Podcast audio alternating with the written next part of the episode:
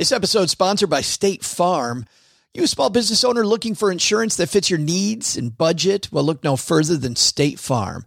State Farm agents are not just insurance providers, they're also small business owners who live and work right here in your community. They understand the unique challenges of running and protecting a small business.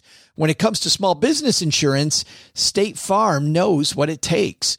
Create a plan that fits your needs and your budget. State Farm agents are ready to help you choose personalized policies that truly understand your business. Insure your small business with a fellow small business owner. Talk to a State Farm agent today and get started on personalized small business insurance that fits your needs. Like a good neighbor, State Farm is there. Talk to your local agent today.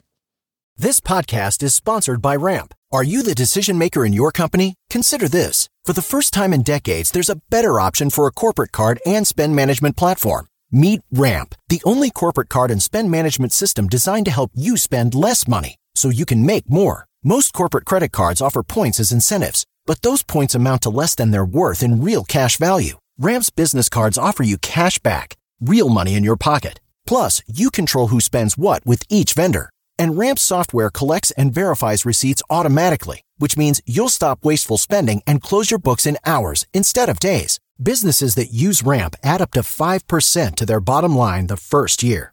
If you're a decision maker, adding Ramp could be one of the best decisions you've ever made.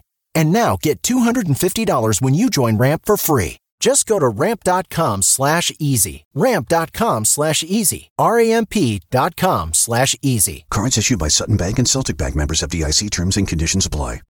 Hi, I'm Eric Rosenberg from Personal Profitability, and when I'm not busy hustling my tuchus off, I am stacking Benjamins.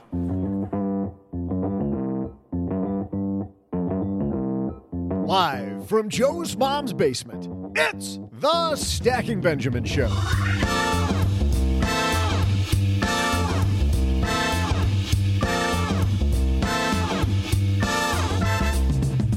I'm Joe's mom's neighbor, Doug, and today we're going to be your friends with benefits.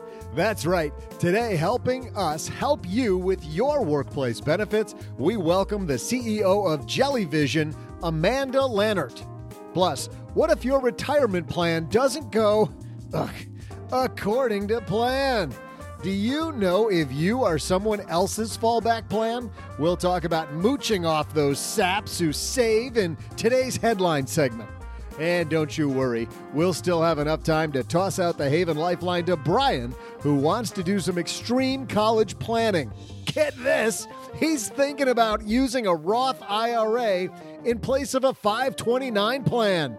Easy on that, Brian. Pump the brakes. I bet Brian's real fun at parties. But I'll save the day by sharing some thrilling trivia with you. And now, two guys who I've finally caught up with here in the great Southwest. It's Joe and O J J J J G.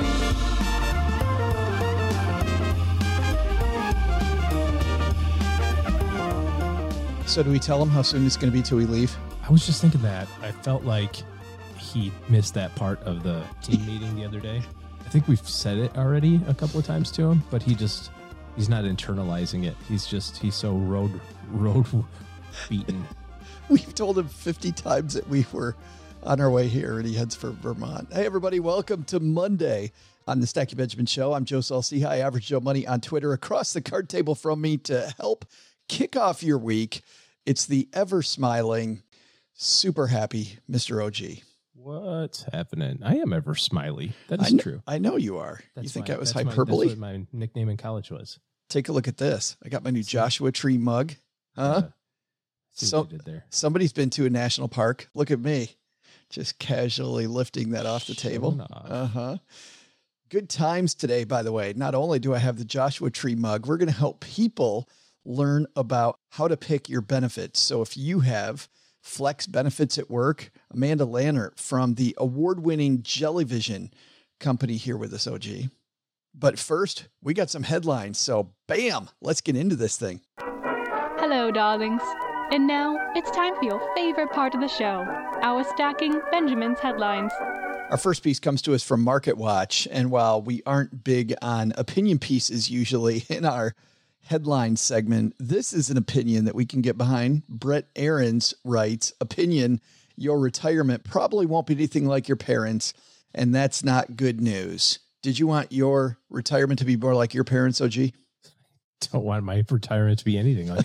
I'm watching my parents retire. It's uh, uh, I am not missing anything. No? My grandpa's retirement was pretty sweet. He owned his business and worked until he was 90, but they did everything they wanted. So my grandpa was fire before fire was cool. He was like, he had like a blog, but it wasn't a blog. It was like a 1940s era of a blog, but not a newspaper either. He just kind of wrote his journal. Um, No, more Did like thing. he, more like how, you know, how everybody who fires gets a blog and then tells you how they, Yes. how, how, how to do Oh, I see. His blog was the store. Yeah, exactly. Yeah, he just did what he liked. Gotcha. Yeah. Hours were variable. Opened it when he wanted. Or he had somebody No, else had- that ran it. They had regular hours, but he had a big sign on the door that said Augie, chairman of the board. I thought was pretty cool. What type of store was it? They owned a printing company. Oh, cool. So he was a printer. Yeah. Uh, Brett writes, when are we going to get real about the looming retirement and aging crisis in this country? If we don't do something, it's going to make the COVID crisis look like a walk in the park. The oh latest, God, really? That's how he starts this thing out? th- that is how he starts. Wow. Boy, he's laying it on pretty thick at the very beginning here, isn't he? Well, we just need some dun dun dun music. We we just don't have enough of them. We're going to put some of those. The latest evidence that there's an like iceberg. this. right there. That's close enough. The latest evidence there's an iceberg straight ahead comes courtesy of the Transamerica Center for Retirement Studies. Just published its 20th annual retirement survey of U.S. workers. They commissioned polling company Harris to survey about 5,300 workers. Oh, and most of the data were accumulated last fall and winter before the crisis struck and made things even worse. Among all the depressing data points, how about this one? Arguably, none is more gloomy than the news that 48% of women and 56% of men have a serious, well thought out plan for dealing with their long term care needs when they get old. You know what their plan is? 48% of women, 56% of men, OG, have a great plan. Uh, so what's the plan? The plan is uh, just set me out back, and and and I'll whatever happens happens. Let the cougars come after me. You want a you want a bunch of uh, old pickup people at the bar to come at you in tight pants? Story of my life, dude. Sounds like a fun How would, retirement. any, how would it be any different than what happens now when I go out? Sounds like a fun fun retirement right now. The, uh, and Brett writes the plan is 48% of women, 56% of men, friends and family. And then he writes, Oh, that's not going to happen ever. Actually, No, really. Amazingly, they say spouses are only half of that as well. They're genuinely relying on friends and family members other than spouses to pitch in too. Cue the sound of palms hitting foreheads in financial planners' offices across the country. Man, how about two podcasters palms hitting their forehead? I used to have this in my office, and I I was hoping that this would get better because I haven't sat in front of a client in forever. Just why do you why do you want your number one plan to be that my family's going to take care of me? Don't get me wrong. There are a lot of times that I think we were more in the United States like Eastern culture where you do take care of your family. You know, F- family takes care of family. I like that a lot, but requiring it, and especially with all the healthcare needs that people have now, Well, I'm a little tongue in cheek with this, you know, because it happens on occasion. It comes up in conversation, and I'll say, "Oh, okay. Well, let's um, let's talk a little bit about that." I'm not sure that you've had your daughter-in-law give you a bath recently, but just to make sure everybody's comfortable, maybe you should do that now. and and the room gets squirmy immediately. Yeah. Well, I mean, I, not with stuff like that. Well, It's like, well, uh, then with what? Yeah. How are you going I to mean, there's decide? Only there's what what are there seven activities that they call you know seven activities of daily living that if you can't do two of them, you need some care. It's a tough thing. Now, here's the thing: if that's your plan, you better make sure that, that that's their plan. You know, because you'll be old and infirm, so you have no vote anymore. Think about it this way: if you're 80 years old when this happens to you, and you had your kid, let's say at 25, Your kid now is 55 years old, right yep. in those crucial last few years to get just enough money saved and get themselves into retirement. Yeah, well, it's just it's the same argument, just uh, half a generation earlier of the argument of, but what about uh, saving for college instead of my retirement? Maybe I should do that. And you say, okay, but if you did that and you don't have enough money for retirement, when are you going to retire? You're going to retire in your, let's say you're in your 60s. And how old's your kid? Your kid's 35 to 45, right at their, like at their time that they're going, ah, I got to start, you know, paying down the house. I'm trying to save for college. I'm trying to get started for retirement, do the right stuff. And oh, also I have to take care of mom and dad financially. And now you're talking about taking care of them from a health standpoint, you know, 10 years later. It's a big struggle. And it's a bigger struggle, I think, nowadays, even because many families, more families, are two income earners. You know, maybe it was a little bit more tenable when there was the proverbial wife that stayed at home and, you know, dad could come and live with them type of thing. But that's not as prevalent. And then on top of it, just the quality of the healthcare is so much better. I don't know why you'd want your family family who may not have any medical training to be the well they say that also right now a few things uh, boston-based financial planner sandra gilpatrick warns you shouldn't assume your family will live near you to make care easy. Back in the day you'd have family all in the same town. Now you have family all over the place that they aren't necessarily close. And, and what if you need help? Do you fly to them? Do they fly to you? Where do you where do you go then? And then also if spouses are going to take care of each other she said that spouses will have a conversation at 60 saying that they're taking care of each other. Fast forward to 85, it's a tremendous physical strain to try to lift somebody out of a chair. Yeah, that's, I mean, this just happened uh, recently in our family. My mom is not super healthy, uh, but she's not, she's not a weightlifter either. And her husband is uh, not a um, super healthy person either. And they went to, he was in the hospital for a little bit and he wanted to come home. And she said, You can't because if something goes wrong, I can't physically get you from upstairs to downstairs to the car to, you know, to get help possible. Yeah. You know, obviously there's 911, but you don't want that either. So, so get this Brett then takes this to the next level. He said, Okay, well, let's see income wise how we can take care of this. What type of help can we get? If we're not going to rely on friends and family, what type of help can we get? Among the people surveyed, the median household retirement savings was $69,000. So he went to just to create an easy income stream. First thing he did was he went to a website called immediateannuities.com. By the way, not an endorsement of this site, just doing just doing what he said, just so that he can create a pension type income stream to see how much money 69,000 will buy. By the way, among the women surveyed, the median household retirement savings was less than half as much, a mere 28,000. Just under a third of the women surveyed had 10,000 or less. So he puts in a man 65 years old, $69,000. You know how much money a month that is? $330 a month. Bucks, yeah. That person's going to get to live in.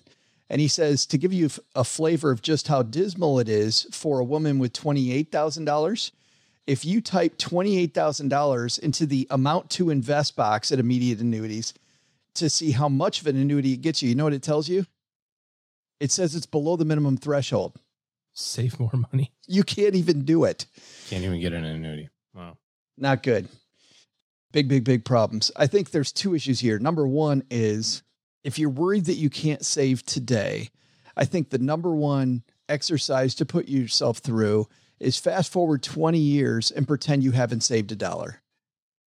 How horrible are you going to feel then? Because I feel like sometimes we really think our immediate need today far more important than something coming up in 20 years. I think we kind of got to scare ourselves a little sometimes, OG. Yeah. Yeah. Like we talked about last week with the estate planning, there's already an estate plan in place for you. The government has one just because you don't actually have a plan for healthcare costs later in life doesn't mean that there's not a plan for you already. You know, there's a government plan and it may not be the one that you want. Even if you're 40, I think it's time to think about this a little bit. If you're 50, I think it's time to think about this. If you're already retired, I think it's okay to think about it and figure out what will we do if we need some assisted care, both either at home or somewhere else. And how would we kind of stress test that a little bit with the plan? You know, stress test the plan and say, if this were to happen, you know, what would we do differently? What is the strategy around long term care, though? Because this gets really complicated now. Well, it's really a couple of things. Firstly, you just have to decide, just like any sort of risk management, what amount of it do you want to keep and what amount of it do you want to transfer? You know, I've seen studies that say that one out of every two people, or uh, should say less, slightly less than one out of two, so like one in 2.3 or something, will need some assisted care later in life, either at home or in a assisted care facility. And we know that the average cost of that is getting in the $70,000 a year range. And we also know that the average stay is about three years. So, on one hand, you could do the math and just say, well, 70 grand, three years, that's 210,000. I got a one in two chance. Uh, there's two of us in the household. I'll just set 210 aside in an account and call that my account. Perfectly fine to do. Another way to do that is to say, well, some of that I want to transfer to other people, hence buy an insurance policy and say, I'm going to keep, you know, I'm going to keep the first six months of this risk on my own. But if I need some, some extended care beyond six months or beyond a year or beyond 90 days or whatever you pick, then I want to transfer that obligation to another company. And then obviously you're paying for premiums.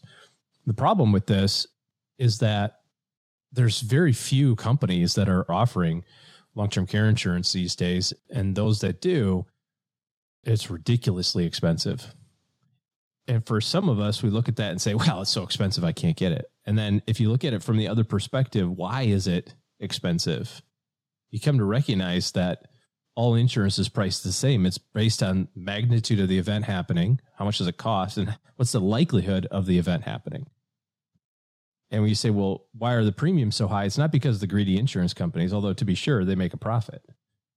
The premiums are regulated. It's more because the likelihood of this happening is really high and the expense of it happening is also really high. Therefore, the premiums are high. So I think probably the right strategy for a lot of people is some sort of combination of that. I don't think that you transfer all the risk and I don't think that you bear all the risk either, but there's probably a combo plan in there that makes sense for most people. Our second headline adds more good news to the good news that we just shared. Tongue firmly in cheek there. This comes to us from Forbes, written by Robert W. Wood. Man finds nine carat diamond, IRS fines and taxes man. First half of that sounded like such a great story, didn't it? Yeah. Robert writes, It's nice to read a feel good story like the one about an Arkansas man who found a massive nine carat diamond in a public state park in Arkansas. 33 year old Kevin Kinard found the 9.07 carat whopper in the Crater of Diamonds State Park on Labor Day. It's the second largest ever found at the park, the biggest being a 16.37 carat stone found way back in 1975, which was also the biggest diamond ever uncovered in the U.S.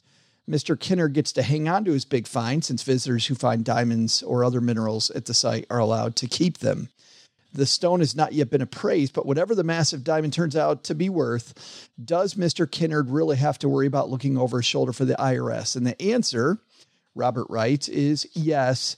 That's the not so feel good part of the story. According to the IRS, money or valuables you find are taxed even if you just happen upon something by pure luck, and even if you don't sell it to turn it into cash. How about that? He finds this diamond OG. He still's got to pay tax on the thing. And the bad news is it's a rock. It's a rock. So now he's got to come up with the cash Yep. to afford that. Have you heard this? And by the way, I have no factual proof of this, but I have heard that winners that go on game shows like The Price is Right often have to disavow their winnings because they immediately are given a form and told, hey, you know, we gave you this free car. You have to pay the tax on the car. And Yeah. they're, they're, you know, we talk about people have never saved. They go, yeah, I can't, I can't afford the tax, so I'm not gonna, I'm not gonna. I understand what happens is that they take like the cash option basically. You know, they say we value the car at twenty thousand plus the showcase showdown. You know, was another eighty two thousand. So uh, you can have all that crap, and P.S. the government's going to want a check for thirty five thousand at the end of the year, uh, preferably today. Or we can just give you fifty grand cash right now, Ah, and then basically that's the hundred thousand dollars less the taxes. They, you know, plus some sort of discount for not actually taking the toasters and stuff. it is very frustrating for this guy. Finds this big, beautiful rock, can't, can't, can't do anything with it. I guess I guess that'll learn him, huh? Yeah, you know what the lesson here Open is. your mouth, That's right. big mouth. See what happens. the lesson to Mr. Kinard, shut your trap when you when you get that diamond. I seriously wonder how many diamonds have been found out there that uh that just have never been Well, is it something? Do you think that that is the top of mind for? I mean, when you go to the casino and you win forty bucks, do you do you write down in your notebook like, oh, don't forget to put that on my taxes this year? No, everybody says, oh, you know, that's why they have. That's why at the casino they have they have jackpots that are like whatever eleven hundred ninety nine dollars, just below the reporting limit, just Yay. below. you know, or whatever it is. I don't know if it's. I think it's twelve hundred, but. So I, you think it's just people are like willfully snubbing their nose? Do you think people do that? Do you think people willfully snub their nose at the IRS? I, I don't think that's a thing, is it? Nobody does that. Nobody- Who would nobody- who would do that? everybody just pays what they're what they're supposed to pay. Well, that's also why at the casino they have those big, like you know, the sounds go when you win the somebody wins a huge one. The sounds go off. Yeah, you've got all kinds of like beacons. Those beacons look like police beacons. Those are really IRS beacons. Yeah. like hey, so they can spot the spot the winner. Little known fact: the IRS makes casinos put those in. No, maybe not. Give to Caesar what is Caesar's, I guess, right? I don't know what the lesson is for that one. I just thought that was really interesting. Guy finds diamond, IRS finds guy. Well, and here's the other side of it. So, what is he hoping when he takes it in? He's hoping that he appraises for a low number, right? But he's really wor- hoping it's worth a lot. But he wants it to appraise for a low number. So then he goes and gets his insurance. The insurance guy goes, "Well, let me see the appraisal." And you're like, "Yeah, that's not really the real appraisal. No, that's not it. Yeah. You know, it's worth way more." Well, this is what the appraisal says, but I want to insure it for more. Why? This is what the appraisal. Says. You know what I mean? It's like this never-ending loop of like, sometime you got to take your medicine. But um, you know, IRS is a good company. I'm glad we have them around, and uh, they do good work. So uh, They're a good company. they're good people. They're good people. They make sure our roads get built, and you know we got money, and you know, as long as everybody plays by the same rules, everything works fine. I think that's lesson number one. Lesson number two is when it comes to your retirement plan and your long term care plan, friends and family, maybe not the best strategy.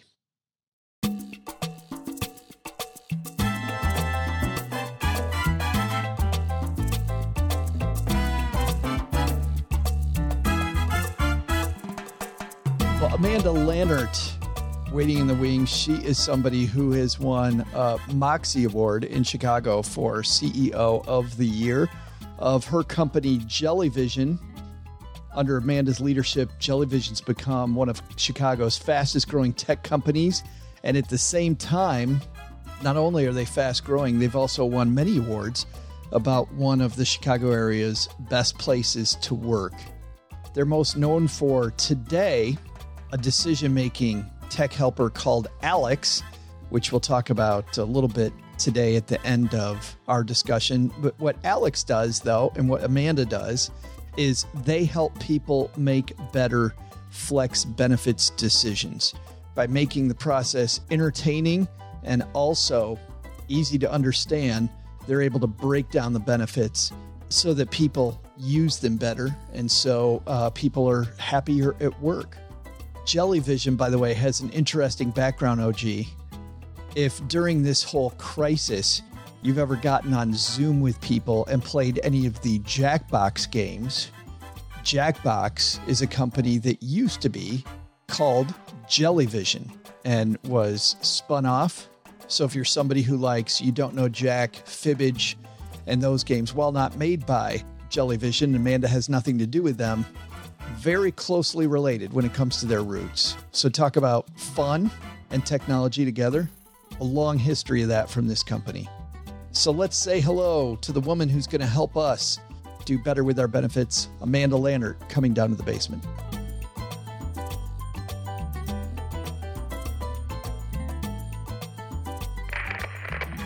And on my dad's shortwave radio, it's my new friend Amanda Lannert joining us. How are you?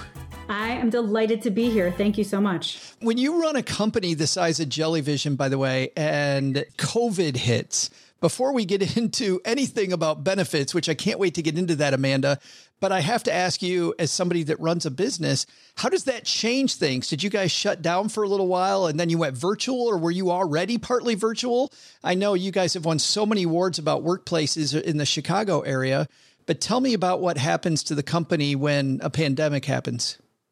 Yeah, this is going to give you some insight into what an incredible leader I am. Just kidding. Uh, I was sitting at a dinner of CEOs on a Monday night where people were joking about COVID, and I got credit from this group by saying, you know, I think it it might actually be something. And then Wednesday night, I shut down the company and we've been uh, not in the office for six months and counting. So we are working. Everyone says when we go back to work, we are working. We are just working remotely and we went remote with about six hours worth of notice. So wow. the positive about being a tech company facing COVID is we had the infrastructure. We already use tools like Zoom and Slack and email on the regular. The cons are it's, a, it's uncomfortable to shelter in place and not know when you're going to get back to some sort of routine that feels normal and around strangers as much as it does for anyone else. So we are so in the throes of it, just like everyone else, trying to manage burnout and Zoom fatigue and people just wanting to run an errand and feel safe. But our business is humming along because we have uh, unbelievable IT support and adaptive employees who are doing the best to take care of customers in these really extraordinary times. I have one more question about the company before we talk about what. Seriously, this is not a bait and switch. I, am just very curious about this stuff. You know, a lot of reports talk about companies not going back to the office the way they were. Are you seeing that your company's going to come back the way that you were before? Is it important for for Jellyvision to be together in one place, or is there going to be some switch forever? The way I look at going back is not the way I look at us all going home. That was such a switch. It was such a such a binary switch where we were in the office and then not in the office. And I think that there's going to be a lot of complexity about how we go back. First of all, there will be a difference between what it looks like day one of a vaccine versus 18 months after a vaccine. Mm. So it's like people want to work from wherever or they want to not. Nothing is going to be on a certain day, hopefully in April of next year, we go to this new reality. I think it's going to be a slower evolution as people take what they liked about COVID, whether it's no commute, spending more time with their pets, spending more time with their families, and what they don't like about it, which is no sort of work life cut off, no, no real like walls and barriers, particularly for people in cities living in studio apartments. But I think the biggest challenges are yet to manifest, which is we're going to all go from working from our homes to some working from offices and some working from anywhere because pretty much right now it's it's easy to get a hold of people because they're all in houses. What happens when we go to someone else's house or move our houses and we're on different time zones in different countries, all those kinds of things. So Jellyvision rather than taking a strategy around remote in the office, how are we telling people to work? Our strategy is defined as flexible first. We want people to be connected with technology. We want to enable asynchronous work. And we ultimately want to empower people to do their jobs when and how they want as much as possible. And that means having office space for people who want to be there and as much flexibility for people who do not choose to commute to an office anymore, even though our life pre COVID was very much the bustling, packed tech office where most people showed up in a given week. Just make it easier for people to work however they want to work, it sounds like. That's it. That's it. And yeah. it's saying like we're now thinking that instead of having off sites to create work, we may have on sites. On sites, right, right. Yeah. Such a strange world. I think that flexible first is a fantastic pivot to what we have you on here today. You and your team, experts in the area of helping people with benefits. And as you know better than anybody, Amanda, this is benefits season right now. A lot of companies having flexible benefits either now or coming up fairly soon is flexible first kind of the way we think about our flex benefits. Like strategically when i sit down with all these benefits and maybe my company's giving me some benefit dollars to work with strategically how do i go about making the right decisions? So i think more than flexibility it comes down to math run against what your druthers are so it really it's really instead of trying to create flexibility, it is an assessment of sitting down and understanding what what sort of bad things you think could be coming and what your attitude towards risk around those bad things coming. Are you an optimist or are you a pessimist? So really tough psychological decisions need to get balanced and then just an awful lot of math. Um, and to try to talk about like if it's hard for you to pick benefits, if you really dread open enrollment, even though it's our sort of Super Bowl season for most people, it's not an enjoyable part of the year. And I want to sort of break down why. First of all, it is really hard to get good advice because it is a personal and emotional decision how you insure yourself and your family. Everything you will encounter is terribly named. There are very few industries where you can take a product name it based on its most terrifying feature and expect it to be successful. But we really have products called the high deductible plan. That's actually about a low premium. It really should be called the low premium plan. But You know, spend as you need it, but it's called the high deductible plan. And then everything is a three or four letter acronym, and you change one letter, and it's a completely polar opposite design, and it's very, very hard to stay on top of. So, yes, naming obfuscates versus creates clarity. Uh, that is true, and that makes it hard. Couple more things. It does involve math and it involves speculation. And sometimes, sometimes benefits work better together. So it's like lettuce is lettuce, but lettuce on a BLT, really something worth uh, talking about. And so there, the layering of benefits can create a lot of complexity. So just wanted to frame it's not you, it's benefits, and they're hard for everyone. Those damned HR people getting in the way again. Actually, HR people trying to be helpful. Right. Yeah, they're trying I, to be helpful. I was going to say HR people are doing God's work. They they really yes. are. Let's then dive into that because I'm very curious to hear about benefits on benefits. But when you talk about all these things, and I'm thinking about risk versus reward, and I'm thinking about all the benefits out there, we should probably start with the biggest one that's biggest risk versus biggest reward, which I would think would be health insurance, right? We start there? So the big question, sort of like the PPO, and often you can have multiple PPOs, multiple um, high deductible plans with HSAs. I'll just lay out kind of the construct. And then I have um, a handful of money saving tips that apply to people no matter what plan they take. Basically, there are two main levers that you need to think about from a math perspective. One is the rent you pay to be on a plan. That's the premium. And because it's taken out typically pre paycheck, people are much less bothered, even though there is a tremendous amount of expense in that line. So because it hits the sort of gross to net pay, it's sucked into your, you know, out of your paycheck like taxes, you don't really feel in control. You need to watch that because the rent you pay on a plan can be very different depending on the plan. The second are let's call them transaction fees. Paying for stuff you use a doctor's visit, a prescription you need. And those come in the form of copays, coinsurance, and uh, pharma uh, pharma costs. So it really is looking at those two line items and balancing.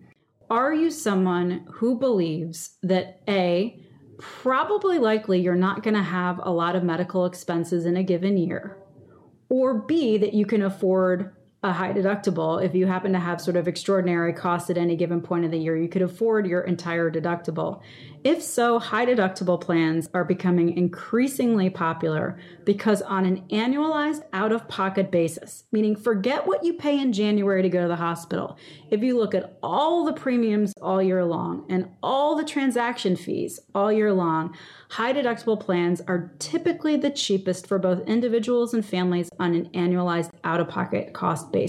I feel and they come. I oh, feel, yeah, just to stop there for a second, I feel like though, what you're really hammering at, and I don't want to let this go, is that most people will just look at these costs on the sheet of paper. And you're saying that's not the only cost. There are all these other transaction fees. I love that term that you're going to have throughout the year. So, really, there's going to be some accounting of going back and seeing what you kind of paid last year and then projecting those onto this year. Add that to that price and see how the mix of the two comes out in the wash. Yeah. And one of the challenges is there are plans that just are cheaper on an annual spending basis. If you look at the math at the end of the year, it'll be cheaper. But for people living paycheck to paycheck, which is an awful lot of us, transaction fees become really material mm, yeah. because there's a difference about getting huge transaction fees in January versus huge transaction fees in December. But the important lesson here is what you can't do is just look at that one doctor bill. When you go from a PPO of paying $20 or $30 for a copay for a doctor's visit to getting a bill for $120 for a doctor's visit, that one doctor's visit feels a lot more expensive. But in aggregate, when you add up all the fees, typically high deductible plans are less expensive.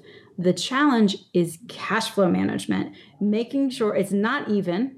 It's going to depend on when you have spending. It's not sort of pro rata over the course of the year and predictable the way more expensive PPOs and other types of plans are. So it really is you look at it one, what is the total cost based on my expected needs in a given year? And then two, where am I sort of, you know, discretionary spending wise and can I afford bumps in the road a little bit earlier in the year or do I need to be contributing into my deductible and contributing excuse me contributing into my HSA to sort of fund um, you know bumps in the road that hopefully happen later in the year. Very often for high deductible plans there is a sidecar, a product called an HSA. Give me just 60 seconds to talk about this one because it's an incredibly important component of high deductible plans.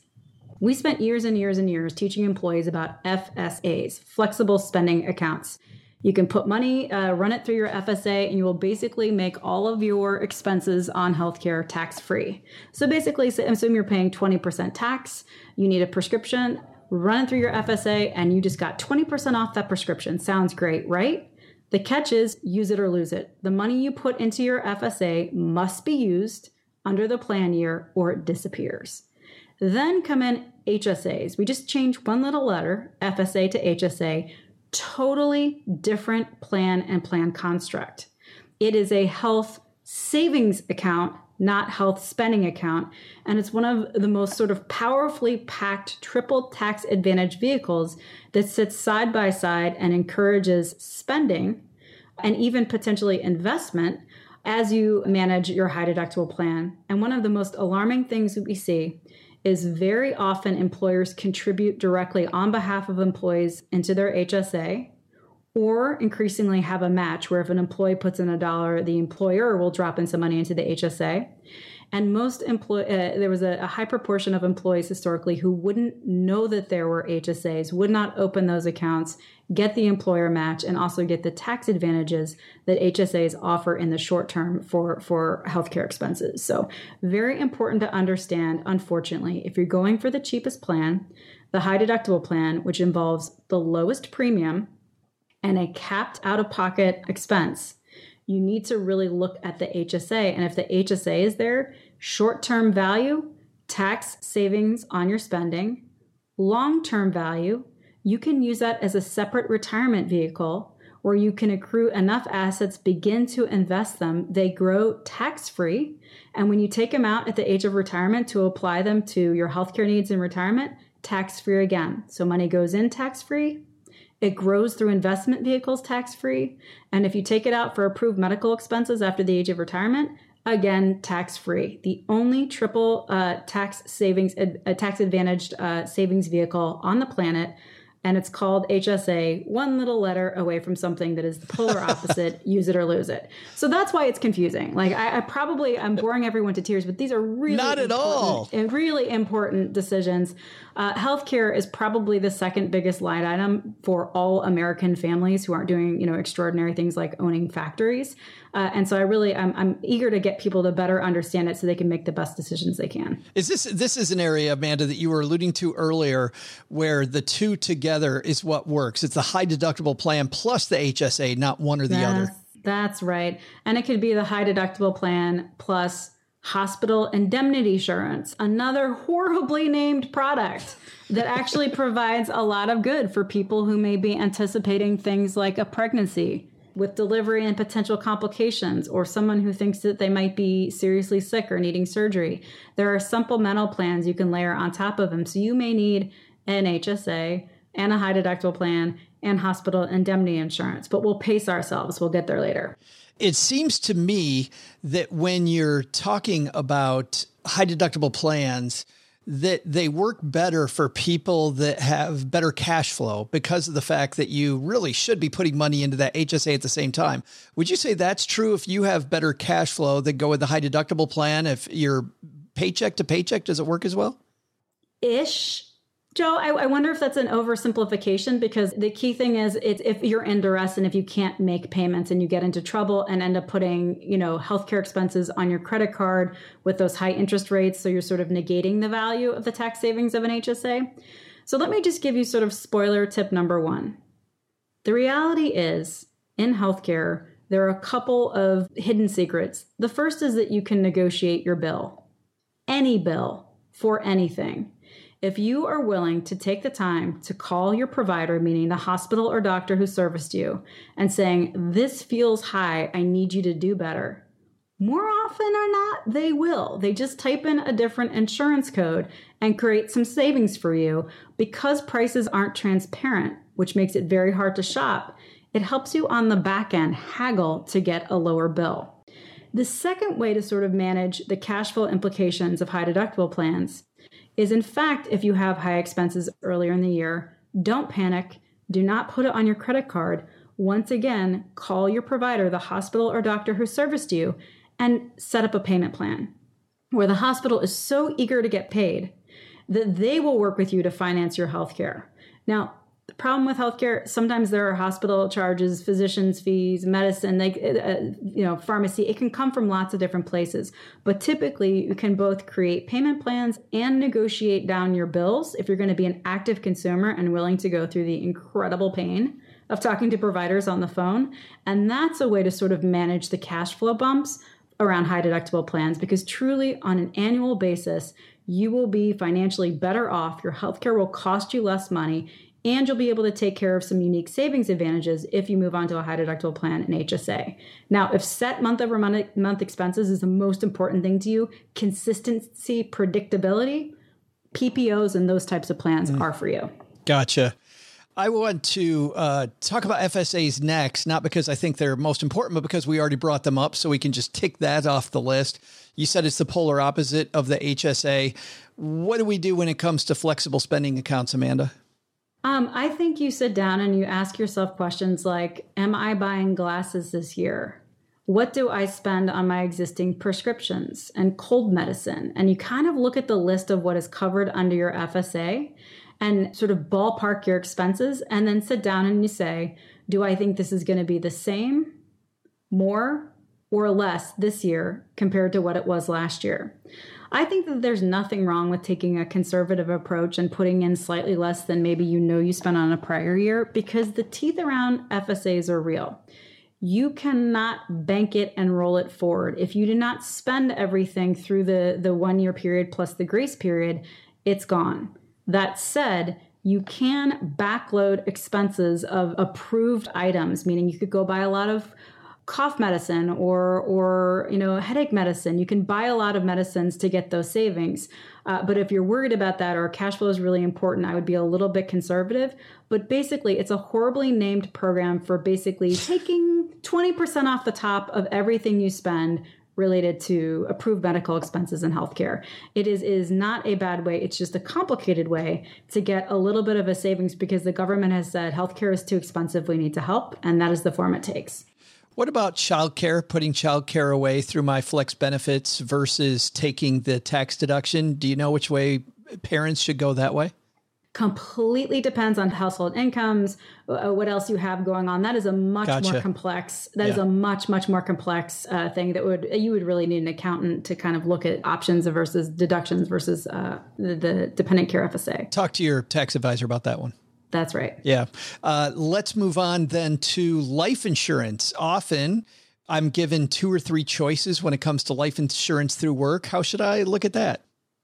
So the key thing is to look at what does your employer offer versus what are you purchasing as an ancillary product voluntarily or on your own?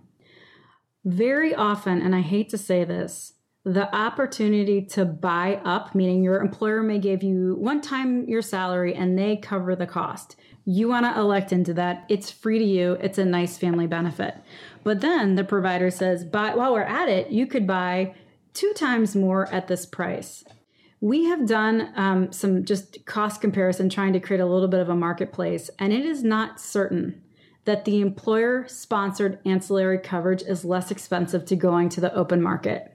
So if you really want to get a deal for your dollar, which makes sense for people listening to this podcast, versus saying, I want the convenience of having it all under one provider in one place, my recommendation is don't assume that the provider buy ups are the most cost effective way of doing it and do spend a little bit of time shopping on market. But be, be very careful. Lots of employers give some life insurance for free, and you want to opt into that every year. It's funny that you say that because even if it's close, Amanda, I think I may uh, I may look at going elsewhere anyway. Because if I change jobs and I'm a few years older, the cost of insurance is based on my age at the time that I get it. So maybe I, I, I can get some now, lock into a price for the next 10, 20, 30 years, whatever I need it for, and uh, keep it more flexible. Uh, but you can take the, those products that you buy as an employee are with you just as something you'd buy on the market. Oh, they can It be is- portable. every bit as convenient. Oh, it, it is absolutely portable. What you buy on your own is your own. It is not employer dependent. But you would think because your employer has worked with them, they're bringing you this insurance through them, they're vetted as a provider, that that sort of incremental upsell would be the most cost effective way to get Yeah, right. insurance. We are saying that is not necessarily the case Hmm. based on our research. wow. Is it the same with disability policies? So, disability policies, a lot of the employers we work with, and I'm going to say the vast majority of them, a- actually offer insurance to employees on their own dime. When you are looking to get incremental coverages, our advice is the same. You need to shop the open market and not assume that employer options for additional personal coverage are the most cost effective way to get there. They may be, but it is not necessarily the case, which is why going to open market and, and, and shopping around is worth it. This is the area where I'm going to jump in as former financial planner and, and, and say that this is an area also, Amanda, where I would see people behaviorally, they go, oh, I'm going to opt for less because I'm a safe skier, I'm a good driver. And it really isn't about you. And you look at the statistics around disability, this is an area where I would go with as much as I can possibly get. The problem isn't, and this is going to be horrible. The problem isn't if you die, or I guess when you die. Um, it's what if you live and you can no longer work and your family has to, to still take care of you. So I, I, it's funny because my clients would usually come in back when I was a financial planner. They would come in, and disability was the one they didn't really want to spend time on, and they'd be a little annoyed with me because I wanted to spend a lot of time talking about which option we chose there. There are other insurances too, by the way. There's this uh, accidental death and dismemberment insurance. What do you think about that one? So, pros eh, critical illness and accident insurance cover the cost of medical emergencies like heart attacks, strokes, or cancer, or in the event of dismemberment for people who are maybe in a bad car accident or something awful. Again, what a pleasantly named product. And these are the kinds of medical emergencies that aren't fully covered by a standard medical plan. Pros, low cost. Just like disability insurance, it's relatively low cost to the individual employee compared to the cost of medical premiums. And really worth it if you're at risk or have a family history of medical uh, of serious medical problems. The keys are a lot of the, the the do or don't lies in fine print. You need to know what's covered. Uh, the medical emergencies included in these policies are usually pretty limited, so you need to know what's included. Is a skiing accident included? Is a family history recurring cancer covered? And just because you're diagnosed with something does not mean you're covered. So, a diagnosis of cancer, for example, may not be enough to trigger payment of a policy if the cancer has not spread beyond the initial point of discovery or isn't life threatening. So, cheap, cheap, cheap, but lots of fine print that needs to be read to ultimately make a smart decision about whether or not the coverage is worth it. many companies have many other benefits as you know. Every company is a little bit different. If we cover some of these outliers just just briefly i've got two in mind. You probably have uh, many others.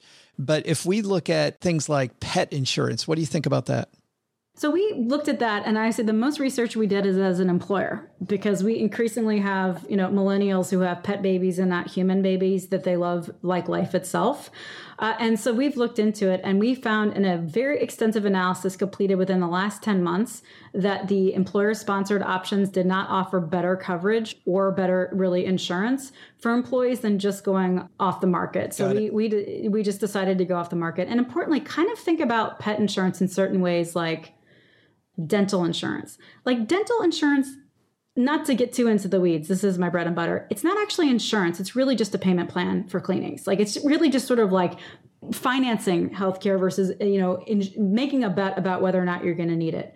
Very similarly, it's almost like a prepayment plan largely in pet insurance where there still may be very high bills for unexpected, you know, medical emergencies or surgeries or things like that. So it's just important to understand what expected costs do I have? What extraordinary costs may happen and how can I figure out if having a little insurance to create a buffer in between is worth it? It's very personal. It depends on your dogs. It depends on where you live. Are you in the woods? Are you in the city? Those kinds of things come in around pet insurance, but it is absolutely a growing benefit. It's one of the fastest growing benefits that we see in terms of what our customers offer, largely uh, to support you know families who are obsessed with dogs and cats and things like that. Yeah, and I didn't even think about dental, which we should have covered. I'm glad that you brought that up. Uh, what about legal coverage? Again, that we see that offered about by seven percent of companies. Oh. It is it is legal indemnity, probably because it's a complex subject, is not a widespread uh, benefit offered through employers whatsoever. Whereas hospital indemnity insurance, another charmingly named product, is really on the rise. And just to kind of break down what hospital indemnity insurance is, it it covers the costs of hospital stays, along with other gaps in medical coverage. So it's meant to work in tandem, that sort of like joint coverage we talked about with standard medical plans, whether it's a high deductible plan, a PPO, or an HMO, which increasingly don't cover hospital bills or necessarily pharma costs. So, having hospital indemnity insurance could save you thousands of bills if you have an emergency or an expected visit coming up, like your expectant mom or you're expecting surgery. So, just to kind of break it down, the average hospital bill is over $10,000. Its average is $10,700. Hospital indemnity will help you cover that cost where you know the average cost of an expectant mom from a hospital $3500 and families may also be covered if they have to take time off work to care for a spouse or child in the hospital may be covered need to check um, so hospital indemnity is a supplement for medical insurance not a substitute so you might have a high deductible plan and an hsa and hospital indemnity insurance to cover you if you're expecting a, a surgery or a major medical event or a birth that's great. Just a little pre planning can save you just tons and tons of money. Any other benefits we're seeing on the rise or that uh, we missed, Amanda? We're seeing um, a rise of sort of fun benefits and financial wellness benefits. There's increasingly an effort for employers to help navigate, you know, health, wealth, and happiness. Really, it's not just physical health, it's no longer just mental health. We're seeing financial health come to the fray. So, employers are looking for ways to help employees save money, to invest money and also to just live a more enjoyable life cost effectively. So we're seeing things like partnerships with car insurance providers bringing premium rates or home mortgage refinancing happening at work. Uh, and then a lot of benefits around mental wellness, access to counselors, access to apps that can help people with, with mental health. And one of the things I'll plug almost everyone has this if you're an employer with 500 employees or up. And it's called an EAP Employee Assistance Program. Nobody uses them, and almost everybody should. It is a great way to navigate healthcare to make sure you're using a doctor that is in network, finding people that have, you know, high referral rates and can help you on your care, or you can get free therapy. Almost every EAP provides three to five to eight free therapy sessions. Wow. For any unique instance that you might need them. So you're feeling a little depressed by COVID, your kid's struggling in school, you're having marital problems, you want some financial counseling. You can get that for free for each instance through your employee assistance program, your EAP. And I got to plug it, it's better than you would think. Every EAP we have tested, better than you would think, better service, really helpful, should be a much more heavily utilized benefit because of the price value for employees. It's free to you and it does a good job. Why is it so unloved? Horribly understood, horribly branded. Uh, people like call the EAP. I don't want to call an EAP. I want to call a person. Well, it's a bunch of incredibly talented counselors and nurses who are waiting for your call through the EAP. I think it suffers from poor brand identity Yeah. because it is a very valuable service. I want to talk a little bit about you and your company and, and what you guys do because it's interesting. Talking to you is so fun. Talking about this stuff, you can tell that, that this is what you love talking about. If you don't mind, I want to talk just a little bit about the history of the company because you guys have always had a way of talking in great ways and in quirky ways about things that um, most people have trouble understanding. And fact check me on this. When I was doing a Wikipedia search, and you know how accurate Wikipedia is, Amanda. Yes, yes. Wikipedia is incredibly knowledgeable, but the Jellyvision company, at one point, you guys were making I think it was educational uh, CDs way, way back in the day. And another company came to you to ask about trivia. And the way the story reads on Wikipedia is that the people at Jellyvision said, We don't know anything about trivia. So you ended up making a game that really skewered trivia, was incredibly intelligent, but incredibly hilarious. That ended up being spun off, and you guys really got back to work on the education part, making education about benefits fun that game I'm talking about is a popular game called You Don't Know Jack. And now people that play the Jackbox games, I think that's a company that kind of is a spin-off of what you guys do. Is that true? That's correct. That you, you fact, fact, fact. Fantastic. So good research. good research. The re- the real key pivot is the company got its growth not in educational software but in mass market trivia games. We created virtual game show hosts for CD-ROM based gaming, not just you don't know Jack, but Who Wants to Be a Millionaire, and a bunch of other of the most successful games, virtual games, and CD-ROM games of the 90s. But when the CD-ROM market died, so too did our aspirations to make people laugh, and we wanted to get back to teaching people. So we went from creating virtual game show hosts in a B2C gaming space to creating virtual advisors in a B2B enterprise space.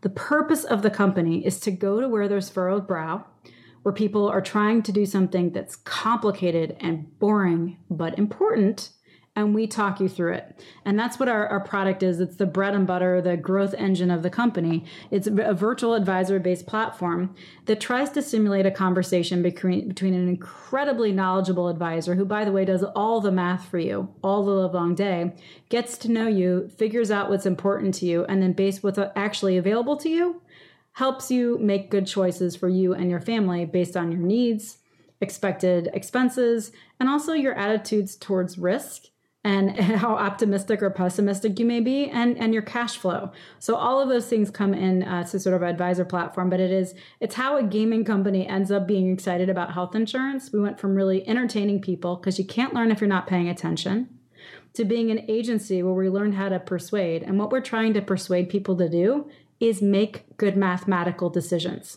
We, as our company, does not make money based on choices, right? Whatever you do is up to you. We just want you to better understand your choices so you feel confident you're making the right ones for you and your family. And that's why I now get on podcasts and instead of talking about, you know, pop cultural hilarity, I'm talking about hospital indemnity insurance. Didn't see that twist and turn coming, but I am I'm grateful for a chance, you know, just to kind of like put the pin on this year health insurance is now 18% of global GDP, of US GDP rather, and it's largely paid for by employers and employees. You know, what, what is going to happen next year after COVID? We are seeing health insurance premiums rise minimum 5%. Up to 15% as employers are sitting down and figuring out what health insurance is going to cost them next year. All the quietness and lack of spending and profitability for carriers is not translating into cheaper plans. Because of the ambiguity, are people going to be sicker? Are they going to use more care than normal? That risk has created a huge upswing in costs for employers, which means there's going to be an upswing in costs for employees. Mm. Shopping, studying, reading the fine print and being willing to work through some mathematics scenarios with our platform, Alex, or on your own is increasingly important because healthcare is on an unsustainable trajectory and not slowing in 2021 when you reference Alex, Alex is the advisor that you guys have created that does a lot of the math for you. That's exactly it. Our platform is called Alex, and we help people choose their benefits and use their benefits and save for retirement and take figure out what sort of voluntary products, like all the sort of products we've just discussed, are right for for you and your family. And and you work through the employer, Amanda. Exactly right. We we don't tell employers what to buy. We sit down and look at what they're offering to employees and then help employees take advantage of what's most meaningful to them. Awesome. And we will link to Jellyvision and to Alex on our show notes page at stackingbenjamins.com. So anyone in HR or an employer listening man, make it easy. Uh, make it easy for your people and make it enjoyable. That's what that, that is my favorite thing, Amanda, about your story as a company is that you guys started with let's make this enjoyable. And uh, I think if we can maybe maybe not keep it light, but keep it a little bit fun, people are going to spend more time on it, and that'll lead to better decisions. You know this as well as anyone. People can't learn when they're stressed out. Humor isn't the end goal comprehension and confidence are our end goals. Right. Good decision making is our end goal. And humor is a device to get people to relax so they're less stressed and can learn and make good decisions. It's it's, it's really based on brain science. Oh, and then it just makes for a more fun workday. There's that too, but it really is. It, it's a re- it's actually quite purposeful humor in, yes. in everything we do uh, because we want people to make good decisions first and foremost. Spoken like somebody making Stacking Benjamins episodes, Amanda. Thanks a ton for hanging out with us and talking benefits. I really appreciate it. Thank you. Thank you for putting up with us. Important stuff. Really appreciate the opportunity. Hey, trivia fans, it's your pal, Joe's mom's neighbor, Doug. And thanks so much to Amanda for stopping by the basement, which makes me realize that somebody needs to figure out our company benefits for next year, since Joe and OG can't seem to be bothered. I nominate me for that job. You're welcome, people. Oh boy, do I have some great ideas. Like, for example, we're going to add a mandatory contribution to the El Camino Detailing Relief Fund for those of us collectively who need to clean El Caminos. Super important, and I'm sure a real hit for all the employees. I'll share more of my ideas after we get you today's trivia question. On this date in history, an international spy thriller debuted in 1962. And if this guy were doing his own benefits, he should probably opt for a lot of disability and life insurance coverage. So the question is who is this spy? I'll be back with your answer faster than you can go undercover.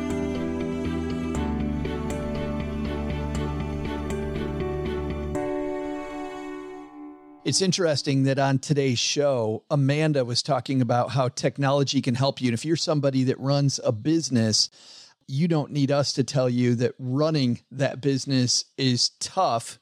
So you want to have things streamlined into one easy dashboard so it's easier to make decisions. Amanda talked about trying to make better, easier decisions today. And hopefully, when it comes to running your business, you're not making it harder on yourself than necessary. Don't let QuickBooks and spreadsheets slow you down anymore. It's time to upgrade to NetSuite. Stop paying for multiple systems that don't give you the information you need when you need it. Ditch the spreadsheets and all the old software you've outgrown. Now's the time to upgrade to NetSuite by Oracle, the world's number one cloud business system. NetSuite gives you visibility and control over your financials, your HR, your inventory, e commerce, and more. Everything you need all in one place instantaneously. So whether you're doing a million dollars or hundreds of millions in revenue, save time and money with NetSuite. Join over 21,000 companies using NetSuite right now. Let NetSuite show you how they'll benefit your business with a free product tour at netsuite.com slash stacker. Super informative session, by the way. OG, where you get to see how the NetSuite dashboard can help you go much, much faster and help the whole team be on the same page and make quicker decisions. Dump the spreadsheets, schedule your free product tour right now at netsuite.com slash stacker, netsuite.com slash stacker.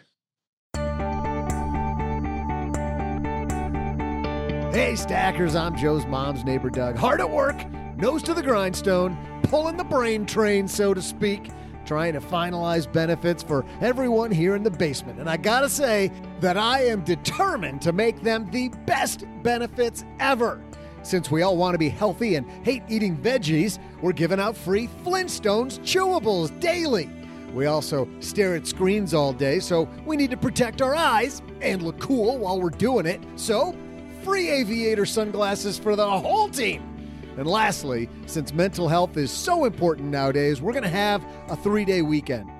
Every weekend? You got to admit, I got a gift when it comes to HR. Now that our benefits are almost set, I think it's time to get back to today's trivia. The question was on this date in history, An international spy thriller debuted in 1962. So, who is the spy? His name, of course, is Bond. James Bond, also known as 007. All right, I just have a few more interviews about pre existing conditions, and these benefits are all shaken, not stirred. See ya!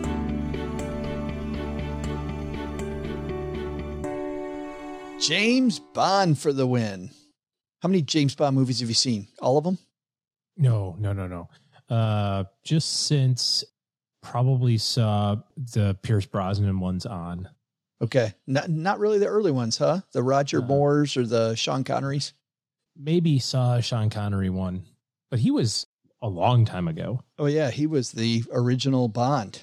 Was he Sure. the original original? He he was the original Bond, yeah. Oh, okay. Yeah. And then they no, I- brought in a guy who did one movie, Yep.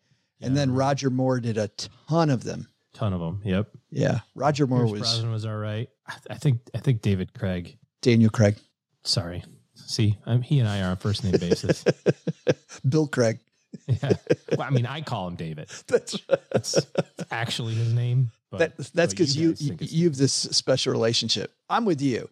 Besides Daniel Craig, who I also think is my favorite Bond, the best Bond. not having seen any of the other ones, I'm going to say he's the best. Oh, I like Roger Moore. I mean, I know some people think Moore's pretty campy Bond, a little too over the top, a little too flippant, but I thought he was fun. But man, Daniel Craig, fantastic.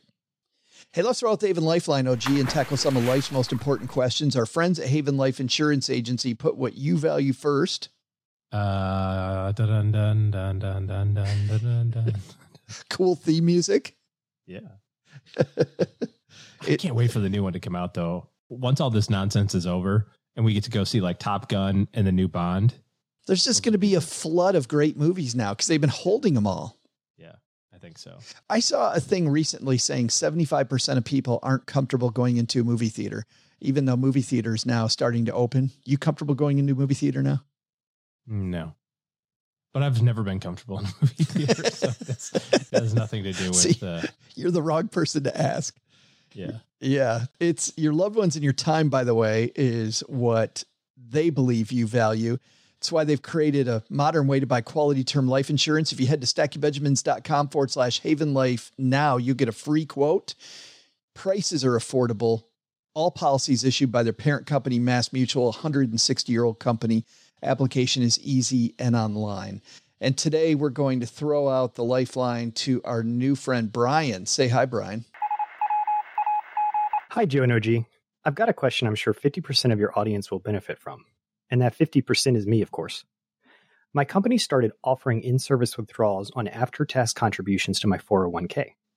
I'm planning on using the Mega Backdoor Roth IRA instead of a 529 for my almost two year old, as I live in the great state of Texas and have no upfront benefits. I then plan on pulling out the contributions only and allowing my growth to be used for retirement savings. What do you think of this plan and what am I missing? Oh, and shirt size is 2T. What is 2T? Too tiny? I, I would say it's a it's under the kid size toddler. Too, too, too he, he really likes the shorty shirt. Belly shirt for him. If, if I can, if I can get that thing tight, Joe, that'd be great. Uh, Maybe it's for his kid who's two. maybe, but it's way more fun thinking about Brian trying to fit in that thing. So, what do you think of that strategy? By the way, before we get to that strategy, thank you, Brian. I have still never been comfortable with the term mega backdoor Roth IRA. I don't know why. Maybe it's the same reason one of my least favorite words is moist. Just don't don't like that word. Yeah. Mega backdoor Roth IRA also doesn't do it for me. First of all, can we explain to everybody what that strategy is so that uh, we can explain exactly what Brian's trying to do? Well, he talked about in service withdrawals and the after tax Roth contribution stuff as if they're the same thing. And I don't, they're not. So I'm guessing that even he doesn't know what he's talking about here a little bit. But a mega backdoor Roth, I hate it too, by the way, is once you've contributed the maximum allowable to your workplace plan, which for most people is $19,500 this year. If you're older, you get to put in a few extra bucks. Then sometimes some plans allow you to do after tax contributions and they limit those to some number, could be as much as 20 or 30,000 more dollars if you are able to do that. And the play there is you put in money after tax. At the end of the year, you take it out and roll it into your Roth IRA, just that component of it, the after tax component. You're not going to pay taxes on the amount you put in because that's all after tax. You're not receiving a tax benefit. Any amount of money that's grown over that year, you're going to pay a little bit of taxes on on the growth for that short period of time. But once you get it into the Roth, from that point forward, it's 100% tax free. So this is kind of like tier six of like building out your retirement plan. But if you've maxed out your 401k, your spouse has maxed out their 401k, you've done all of your IRA contributions outside of your workplace plan, you're, you know, funding your non-qualified brokerage account, uh, non-taxable brokerage account in the way that you want, and then there's still money. This is a great place to put it. I do not love it for college goals because it's commingling the money. You're going to end up double counting it in your mind if you say, well, this is part of my retirement. Well, it's actually kind of my college. Well, it's actually kind of my retirement. It's actually kind of my college fund. Uh, and you're betting on the fact that they don't change the rules associated with retirement plan distributions, specifically Roth distributions, between now and 16 years from now. Basically, four more elections to put it in perspective. No, there's more than that. There's eight more elections, right? Because they're every two years. But which, which, by the way, means roughly eight hundred and forty-seven thousand more campaign say, ads. Basically, everything's gonna yeah, and there's a chance that everything can change. So the likelihood of them changing the 529 and saying, "Well, we can't use this for college anymore," is pretty low. That's the whole purpose of a 529. The likelihood of them changing a Roth and saying, "Well, we don't want you to use these distributions for a different purpose other than retirement because it's a retirement account," I'd say is higher. Now, is it close to zero? I don't know. Is it going to happen? Don't have any idea. But I don't see any significant benefit in not having a 529 if you have extra money and you're going to put it away in your retirement account for your kid's college. Why don't you just put it in a kid's college fund? You say, well, what if I don't use it all or whatever? Then just fund half of it. You'll use some of it, you know, and, and cash flow the rest or whatever. But um, I'm not in love with this idea too many unknowns. Too yeah, many I unknowns. think. And the other thing that he talked about was allowing in service withdrawals. And that is a completely different program. In service withdrawals is a phrase used for being able to basically do a rollover of your 401k and still work there. So a lot of times, you know, you look at your workplace plan, you're putting money in, maybe it's good, maybe it's not good. And you go, well, I'm stuck, right? I got to have, I got to keep my money in my 401k because I work there. Well, if your plan allows for in service withdrawals, usually they put an age on this, by the way, like 50, and you happen to be over 50, you can say, you know what? I'm going to still work and I'm going to still put money in, but I want to manage this outside of my workplace plan now. And they'll allow you to roll it over just like you would roll it over if you're retired. That's what the phrase in service withdrawal means. It doesn't really have anything to do with the non deductible contributions, the quote unquote mega backdoor. But um, in fact, the in service withdrawals would probably do you a disservice if you're trying to fund that for retirement because most of the time that's going to be tax deferred money, not not tax free money like the Roth. So, anyways, if you want to set up a college fund for your kid, set up a college fund for your kid. Yeah, you live in Texas. There's no tax benefits. Well, you don't pay taxes, so that helps too. That's why there's no tax benefits there. Jerry, what was his name? Brian. Brian. You you're just scoring on everybody's name today. Daniel Craig, no. Brian, no. David Craig. It's David. But anyways, so there's still good 529 plans out there. Pick the Utah plan, put it in, call it a day. Thanks for the question, Brian. Bill. I love it when we get a chance to dive into some uh, of the more complicated strategies out there. Really not not super complicated to execute. You got to make sure that you execute it. Doing it's not complicated, but it certainly isn't just throwing a few bucks inside your 401k and uh, set it and forget it. If you've got a question for OG, head to stackingbenjamins.com forward slash voicemail. And you know what? You can do that right from your phone. Hit the record button when you go to the site, and OG and I can help you through whatever easy question you have. And of course, if you've got very deep financial planning questions, or you just know you need much better financial planning help in your corner, OG and his team are taking clients Head to stackingbenjamins.com forward slash OG for that.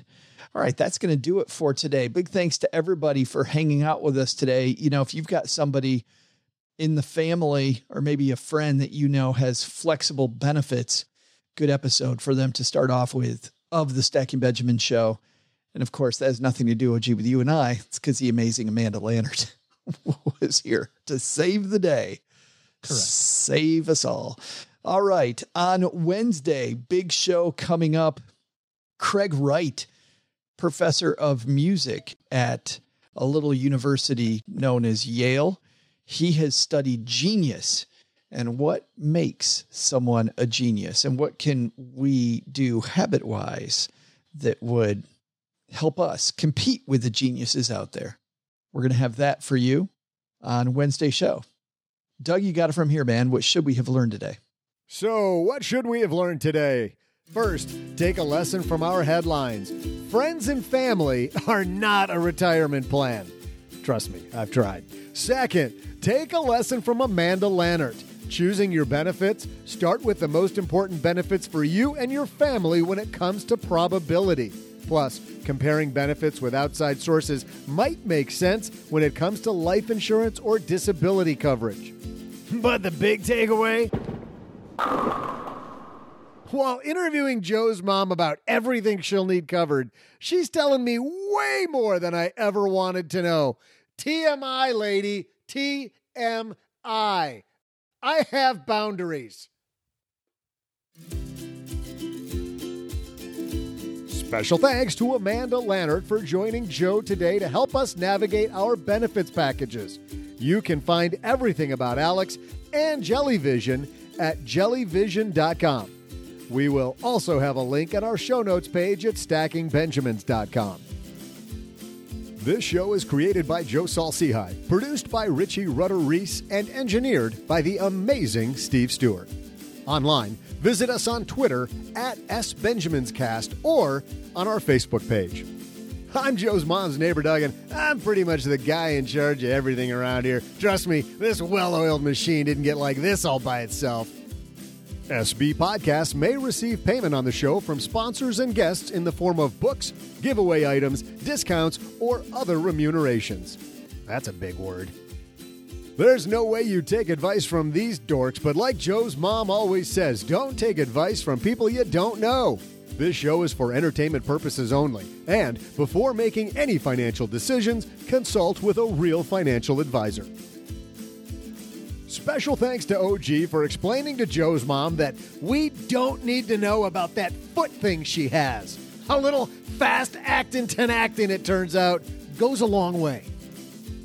Also, thanks to OG for explaining to Joe's mom that happy hours can't be part of our benefits package unless, of course, they involve a Dr. Daniels, a Dr. Jack Daniels. Then we can work something out, I'm sure. And thanks to Joe's mom for explaining that flex benefits actually cost money. Maybe next year we'll be able to follow through on some of my absolutely fantastic ideas.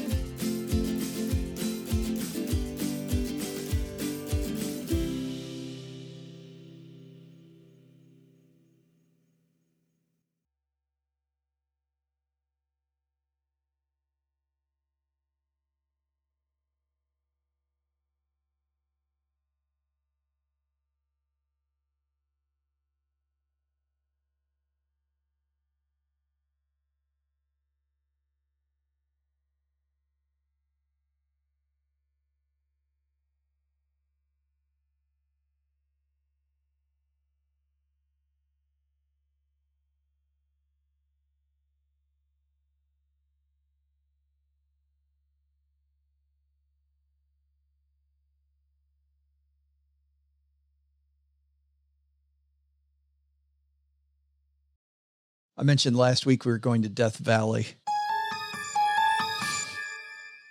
There are two parks out of all the national parks we've been to that were incredibly surprising, and uh, Death Valley is one of those two parks. What a cool, weird place. First of all, every single place we went, every every place we went, you got out of the car and there's a parking area And right at the head of the hiking trail, big, huge signs that basically say, you could die here. So, so try not to. Make sure you Be take careful. make sure you take plenty of water. Don't go out after X time. And they had a month by month chart of when it would be safe generally to go out. Big guidelines about what to do, what not to do. In fact, uh, the second day we were there, we had a guide take us to a place called Titus Canyon. And there's a Jeep service right next to the ranch, which is part of the national park, right on the floor of Death Valley. The ranch itself, I would compare to a Motel 6 commercial. You know, where they talk about a clean, comfortable room? We'll mm-hmm. leave the light on for you. It was a clean, comfortable room. Fun old Western saloon down at the bottom that we ate at for Cheryl's birthday. On the way to Death Valley, by the way, we picked up a bottle of Apothic, a red wine to celebrate. And then they had Apothic by the glass at the restaurant. I paid more for one glass of Apothic to celebrate her birthday than I did for the whole damn bottle that I Oh, bought yeah. that I bought at the store. But let me just tell one story. I don't want to bore people with uh, with Death Valley, but definitely a place that you should go. Go in December, go in January. Great time. You can stay out there all day. Based on all the stuff that I read, the temperatures then are in the 60s often. But we go to this place that's one of the lowest places on earth. You are well over 250 feet below sea level. You're in, I think it's the f- number four spot worldwide, lowest spot in North America. They used to say in all the Americas. However, apparently, uh, several years ago in Argentina, they found a place that was actually lower. So, second lowest in the Americas, probably fourth lowest overall. The Dead Sea being number one. So we go out onto this uh, salt flats, which is the lowest spot, this basin. And it's really weird. You're walking on this white stuff that looks like a river and it's all salt. And there were people that walked a mile out into Death Valley. And it's exactly way you think it would be. There's just nothing, OG. If it weren't hazy, we could see that we should be able to see the mountains across the valley, but it was super hazy, partially because of the California fires, partially because of the wind no fires nearby where we were.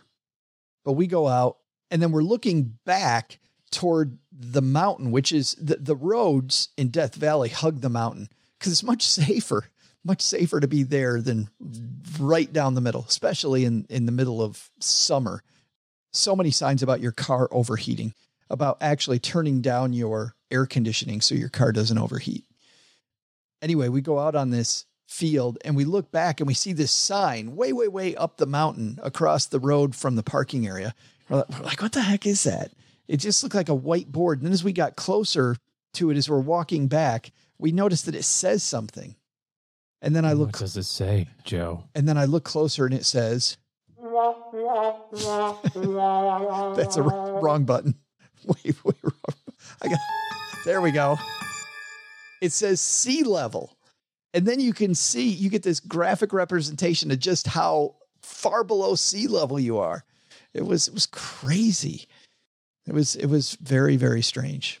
But Death Valley, w- weird place. You know, the other You liked it a lot. yeah, the other place that really impressed me was uh, Big Bend, uh, another place where you could easily die out in the middle of wilderness and nobody finds you. But just, I don't know, deserts attract some quirky people. And we heard so many quirky stories about people. This wagon train was making its way around Death Valley back in wagon train days. And somehow, this wagon train, a bunch of people believed this 20 year old guy who said, Hey, nobody's ever gone this way. It's clearly a shorter way. This is a shortcut. I think it was a hundred wagons that followed him at first into Death Valley. And then they apparently start fighting. And then they splinter off into little groups as they realize that this desert is so unbelievably inhospitable. And just to get to Death Valley, you've crossed all these other valleys, and then you get to the worst one of all. In the middle of Death Valley, near a place called Stovepipe Wells, there is a sign. There's historical markers, OG, all over Death Valley. But this historical marker marks the spot where they burned their wagons because they realized they weren't going to make it. And they go, if we, if we're going to live, We got to burn our wagons. They actually, they're, this is a sad thing. Their animals it were, wasn't hot enough. yeah, their animals were dying. So they killed most of their animals to put them out of their misery. They didn't have enough food. They they burned their wagons and they started off on foot to make it. And at the end, by the way, and I think I told this story last week, they came out of of the valley and only one person died.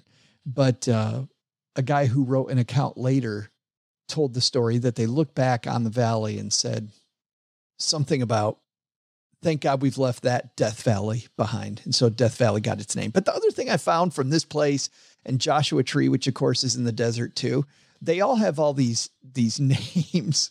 Like there's this overlook that we went to to see sunrise. It's called Dante's View.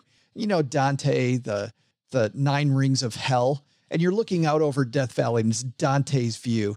And you know, also when we, when we were at the Guadalupe Mountains, we went to a place called called Hell's Corridor. Everything is Hell's or Satan's or death or I think they love scaring you. And don't get me wrong, these, these, these are places where you could could have some problems. But anyway, Death Valley, highly recommended, but maybe not in the middle of summer. Well, stackers, the show might be over, but the celebrations are just beginning because it is Military Appreciation Month, and I want to celebrate people like my brother in law, Eric, who is such a giving person. Eric will do just anything for you. And as a Marine, you can see that his time in the military taught him to be a guy who gives to his community, gives to his family, and is always there when you need them. This Military Appreciation Month, Navy Federal Credit Union wants to celebrate members like Eric who go above and beyond.